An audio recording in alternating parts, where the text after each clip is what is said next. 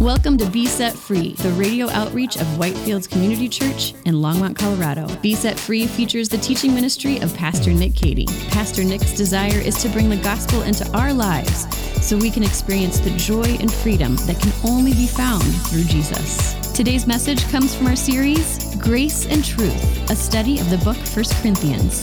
Here's Pastor Nick. Well, please turn with me in your Bibles to the book of First Corinthians chapter 7. First Corinthians chapter 7, that's where we'll be continuing in our study right now that we're in through the book of First Corinthians called Grace and Truth. We're picking up today in chapter 7, starting in verse 10. Would you please bow your heads with me and let's pray as we open God's word. Lord, thank you for your desire to speak to us. Lord, give us a desire to hear from you. And give us a desire to appropriate these things, to put them into practice in our lives, that we might not just be hearers of your word, but that we might be doers of it as well. Lord, we ask that this would be a time in which you work and speak in our lives and do a transforming work by your word and by your spirit. In Jesus' name, amen. Amen. Well, if only I had a different job, if only I could live there and not here, if only I could have that thing. If only I were married, if only I had kids, if only I weren't married and didn't have kids, then I could be happy, then I would be happy, then I would finally be content. How many of us have said things of that nature or thought those kinds of thoughts at certain times in our lives? According to a poll which was taken in June of last year, unhappiness and discontentment are at an all-time high in the United States. Only 14% of people who were part of this poll said that they are happy or content with their life. Many people believe that contentment and joy are determined by their circumstances. If only they had this, then they'd be satisfied. If only this thing hadn't happened, then they would be happy.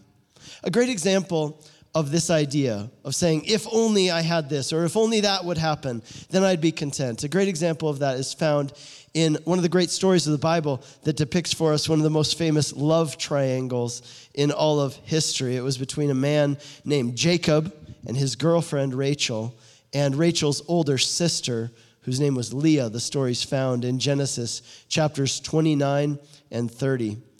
Jacob, he thought, if only I could be married to beautiful Rachel, then I would be happy. So Jacob worked for 7 years, hard labor, to earn enough money so that he could marry Rachel. Well, Rachel had an older sister. Her name was Leah, and the Bible tells us that she was weak in the eyes. Now, that's kind of a euphemism. It's a polite way of saying that Leah wasn't very good looking. And Leah, she thought, if only I could get a man to love me, then I would be happy. And so on the day of Rachel and Jacob's wedding, prompted by her parents, Leah swooped in and she tricked Jacob into marrying her instead. She was covered with a veil, then it was dark. There was probably some libations involved, and when Jacob finally realized what had happened, it was already too late. He had been tricked into marrying Leah instead of Rachel. Leah knew that Jacob didn't want her, but she hoped that Jacob would grow to love her and become attached to her, especially if she were able to provide him with children in their family.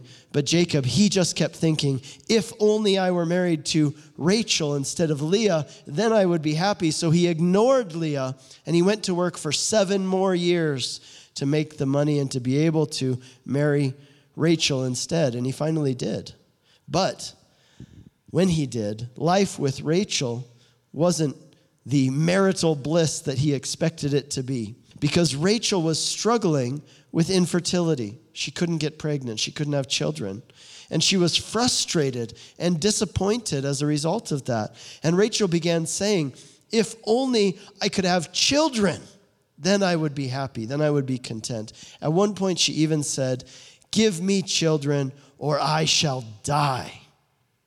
Leah, on the other hand, she had no trouble at all getting pregnant. And with each child she had, she hoped that this child would be the one that would cause Jacob's heart to be bound to her, that would cause Jacob to finally love her and appreciate her. So she named her first son Reuben, which means "see a son." And she said, "Because the Lord has looked upon my affliction, now my husband will love me." But he didn't. And then she had another son, Simeon, which means "the Lord has heard." And she said this, "Because the Lord has heard that I am hated, he has given me this son also." Now Leah thought, wow, with two sons, my husband will definitely love me. His heart will become attached to me. But again, that didn't happen. And so she gave birth to a third son, we read. His name was Levi, which means join. And she said, "Now this time my husband will be attached to me because I have borne him three sons." And yet, sadly, her husband still ignored her and didn't love her. Jacob, he just wanted to be with Rachel. But Rachel's over there saying, "I can never be happy unless I have kids." So everyone in the story is miserable. And finally, after years of trying, Rachel does get pregnant. She has a son, and they name him Joseph, which means "may God add." In other words, she was saying, "Give me another one. One kid is not enough. I need more." In this story, don't we see ourselves? We do. We see ourselves. How many of us spend our whole lives frustrated, disappointed, wishing things were different than they actually are in reality? But here's the radical truth that the Bible teaches. It teaches this, that you can have contentment and joy in life regardless of your current circumstances. You can have contentment and joy in life regardless of your current circumstances. Here in 1 Corinthians chapter 7, Paul the Apostle, by the inspiration of the Holy Spirit, is going to address this very topic, and he's going to give us a solution which can actually set you free from the endless loop of always saying, "if only." The title of today's message is "Bloom Where You're Planted." Bloom where you're planted. And what we're going to see in this passage is that the key to contentment in the midst of your circumstances is knowing the hope and the calling that you have in Christ. That's our summary sentence, our takeaway truth for this message. And I encourage you, write that down, take note of it, log it somewhere, whatever you have to do to remember it as we go. And it'll also be our outline for studying this passage today. So let's break it down as we study this passage. The key to contentment in the midst of your circumstances. That's the first part here. This section in 1 Corinthians 7 begins in verse 10, where Paul says this, "To the married I give this charge, not I, but the Lord. The wife should not separate from her husband, but if she does, she should remain unmarried or else be reconciled to her husband, and the husband should not divorce his wife." Now remember, 1 Corinthians is a letter which Paul the Apostle wrote in response to two things. The first was questions about doctrine, which the Corinthian Christians had written to him to ask about in a previous letter. The second reason he wrote this letter was in response to a disturbing report he received about the Corinthian church. So in the first 6 chapters, Paul addressed the disturbing report that he received about the Corinthian church. And then, starting in chapter 7 now, Paul is answering the doctrinal questions that the Corinthians had written to ask him about. And the first of their questions that Paul addresses was a question about marriage. Greek culture at this time particularly was divided into two primary mindsets, the hedonists and the ascetics. The hedonists and the ascetics. The hedonists said, "You only live once, so party like it's 1999, right? The ascetics, on the other hand, said true virtue is found in denying yourself of physical pleasure in order to develop your character. So when the Corinthians had become Christians, some of them had brought these prior mentalities with them, and they still influenced some of the way that they thought. Some of the people in the church still thought like hedonists, and they were still engaging in sexually immoral relationships. Paul addressed that earlier in chapter 6. But other people in the church, who he's now primarily addressing here in chapter 7, thought more like ascetics. They believed that it was more holy to reject physical pleasure. And so when it came to the issue of marriage, some of these ascetic-minded people they were going around saying that it was better and more holy for married people to not have sex. And Paul addressed that in the beginning of chapter 7, which we looked at in our previous study. But some people were going one step further in this discussion, and they were saying that married couples shouldn't only not have sexual relations, they should actually divorce so that they could be single for Jesus. So when Paul says in verse 10, to the married people I give this charge, understand he is speaking to Christians who are married to other Christians. And he says, look, this isn't just my opinion. This is what the Bible clearly states, that you should not get divorced. Now, you might wonder, why should Paul even need to say this? Like, why would he even need to say this? Shouldn't Christians already know that they shouldn't get divorced? Well, keep in mind that at this time, when this was written, both the Greeks and the Jews practiced what we would call no-fault divorce. No-fault divorce, which means if you are married but you don't want to be married anymore, or if you found somebody else who you liked better, then divorce was easy and it was socially acceptable, which is why in the Gospel of Matthew, chapter 19, we read that the Pharisees, they came up to Jesus and they tested him by asking him this. They said, is it lawful to divorce one's wife for any reason? Now, the wording there is important, for any reason, because that's actually what the rabbis at this time taught, that it was a no-fault divorce. Basically, for any reason, you were free to divorce your wife. Now, it wasn't so easy. If you were a wife who wanted to divorce your husband, the rules didn't go both ways. But the rabbis at this time taught that if you were a husband and you wanted to divorce your wife for any reason, you kind of had carte blanche to do so. Hey, Pastor Nick here. Are you looking for a resource to help you answer some of the most difficult questions about God in the Bible? Then we've got good news for you. I've written a book called The God I Won't Believe In, Facing 9 Common Barriers to Embracing Christianity. In this book, I deal directly with some of the biggest questions people struggle with, such as how a loving God can allow innocent people to suffer, or whether God condoned genocide in the Old Testament, or whether the Bible encourages the suppression of women and minorities. Does the Bible really say that some kinds of love are wrong? And is there actual proof that God exists and that the Bible is trustworthy? I address these topics and more in this book, which is a great resource for anyone who wrestles with doubts or who has concerns about these topics. And it's a great resource for those who want to help others who have questions about these topics. So to purchase this book, search for The God I Won't Believe In, Facing 9 Common Barriers to Embracing Christianity, wherever books are sold, or visit nickcady.org. And to celebrate the release of this book, we are offering a free copy of the book as a gift to any of our listeners who make a donation of any amount to support Be Set Free Radio at besetfreeradio.com. And now back to today's message. And Jesus responded to this by saying, look, God's original design for marriage in the book of Genesis, chapter 2, where it says this, a man shall leave his father and mother and be joined to his wife, and the two shall become one flesh. And Jesus concluded, so therefore, what God has joined together, let no man separate.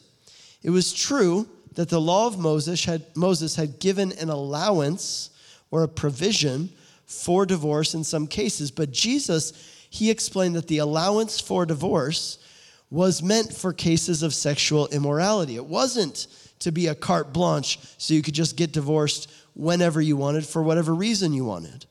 In Corinth, some Christians wanted to get divorced because they thought that it would be better and more spiritual to be single for Jesus. These are people who were saying to themselves, if only I were single, then I could really serve the Lord. Then I could really be sold out for God. And Paul says, no, that's not what God wants. Instead, seek the Lord and serve him in the state you are currently in right now. Let's continue in verses 12 and 13. To the rest I say, I and not the Lord, that if any brother has a wife who is an unbeliever and she consents to live with him, he should not divorce her. If any woman has a husband who is an unbeliever and he consents to live with her, she should not divorce him. Here Paul is speaking to Christians who are married to someone who is not a Christian. Now, these people are wondering, wouldn't it be better for me to leave my unbelieving spouse? That way I could either be single for Jesus or I could marry somebody else who's a Christian. Wouldn't that be better? And Paul says, no, do not do that. If your unbelieving spouse is willing to live with you and stay married to you, then you should stay married to them and not seek a divorce. And now he's going to explain why, starting in verse 14. He says this, for the unbelieving husband is made holy because of his wife, and the unbelieving wife is made holy because of her husband. Otherwise, your children would be unclean, but as it is, they are holy. Now, wait a second. Is Paul saying that if a Christian is married to someone who isn't a Christian, that the non-Christian spouse and the kids are somehow automatically saved because of the Christian in their family? Is that what Paul's saying? No. The Bible's very clear, and Paul the Apostle himself is very clear in his other writings in the New Testament that there is only one way to be saved, and that is for you to put your faith in Jesus Christ as your Savior and Lord. Nobody else can do that for you. That is something that you have to do only for yourself, right? Every person has to repent and put their faith in Jesus for themselves. So what is Paul saying if he's not saying that?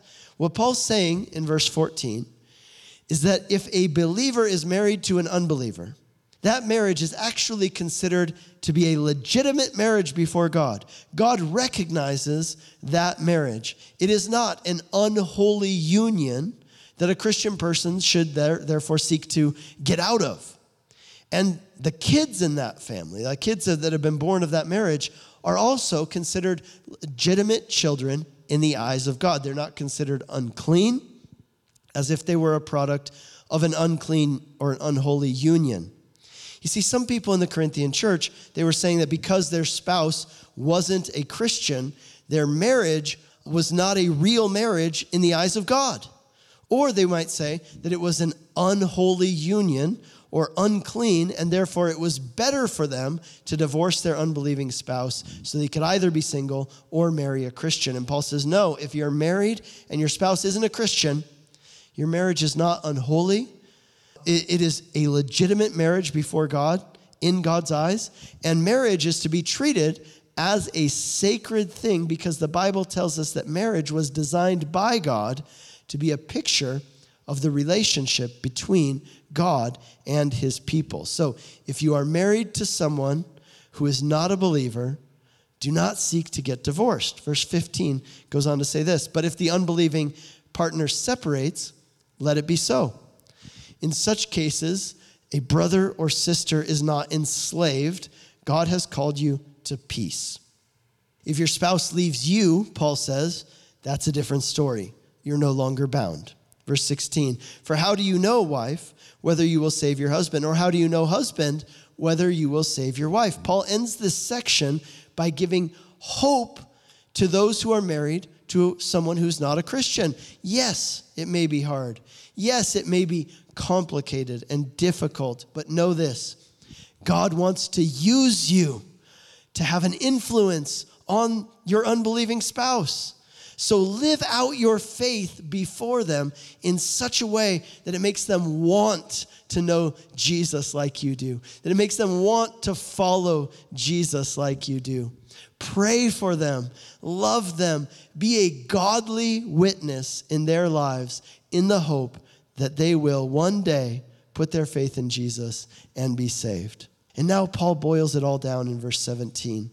Only let each person lead the life that the Lord has assigned to him and to which God has called him. This is my rule in all the churches. He says then in verses 18 through 24, look, if you're a Jew, don't seek to become like a Greek. If you're a Greek, you don't need to become like a Jew. If you're a slave, you can serve the Lord as a slave. If you can get free, that's great. You should do it. But you don't have to wait until you are free to serve the Lord. You can serve the Lord in whatever situation, in whatever circumstance you are in right now, and you can live for and serve the Lord where you are at, in the station of life you are at right now. You know, some of the Corinthians were saying, if only I were single. Others were saying, if only I wasn't married to an unbeliever. Some others were saying, if only I had a different job. Others were saying, you know, if only this or if only that. But they were all saying, if only, then I would be on fire for Jesus. Then I could really be sold out for him. And Paul's saying, no, you can be on fire for Jesus right now, where you're at, in the situation you're in. You can live wholeheartedly for the Lord right now, in whatever situation you're in. You can learn to be content in the place where God has you at this very moment. You know, the idea of being content, even in the midst of very difficult circumstances, this is not just something that Paul talked about to others in theory. It was something that Paul had learned and experienced for himself. Look at what Paul said in his letter to the Philippians.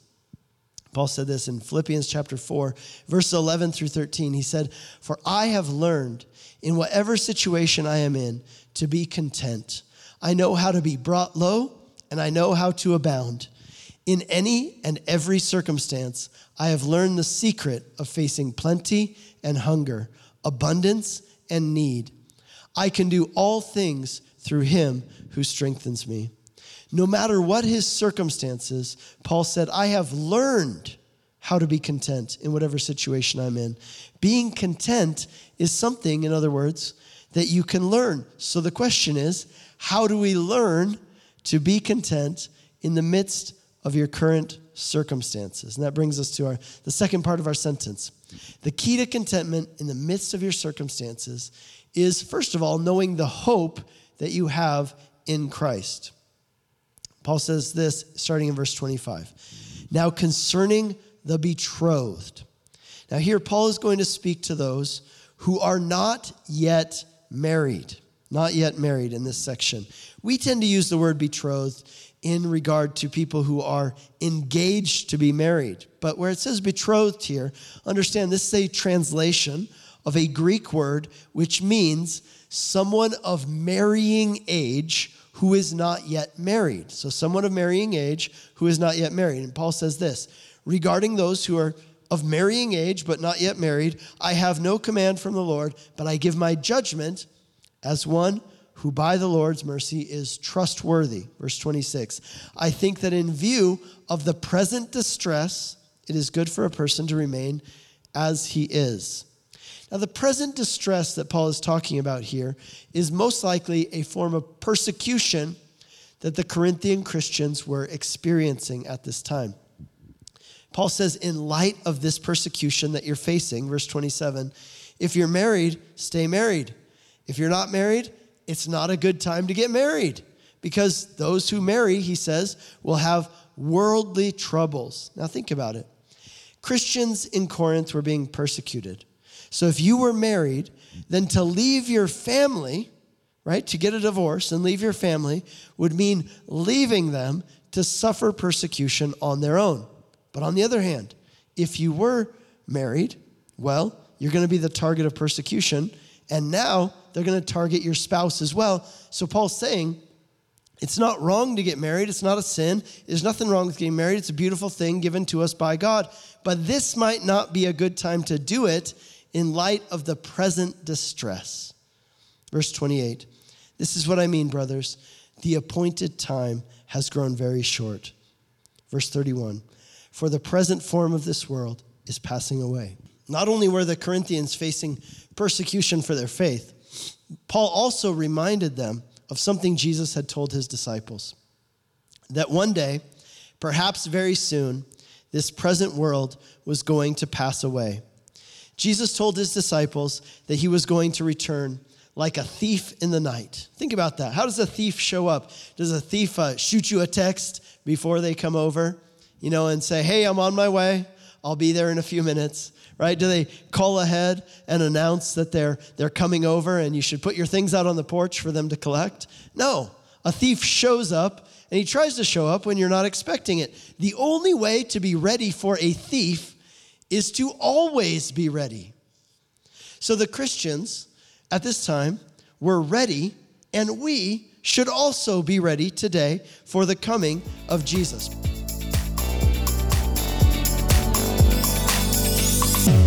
been listening to Be Set Free, the radio outreach of Whitefields Community Church in Longmont, Colorado. We have 3 in-person services on Sunday mornings at 8, 9:30, and 11 a.m. And our 9:30 and 11 services are live streamed on our website for those who would like to worship with us online. We are located just east of County Line Road and Highway 119 at 2950 Colorful Avenue in Longmont. For more information or to hear other messages from Pastor Nick, visit us online at whitefieldschurch.com. Be Set Free is a listener-supported program. If you have been blessed by this message and would like to support this ministry, you can send a donation via check to 2950 Colorful Avenue, Longmont, Colorado, 80504, or donate online at besetfreeradio.com.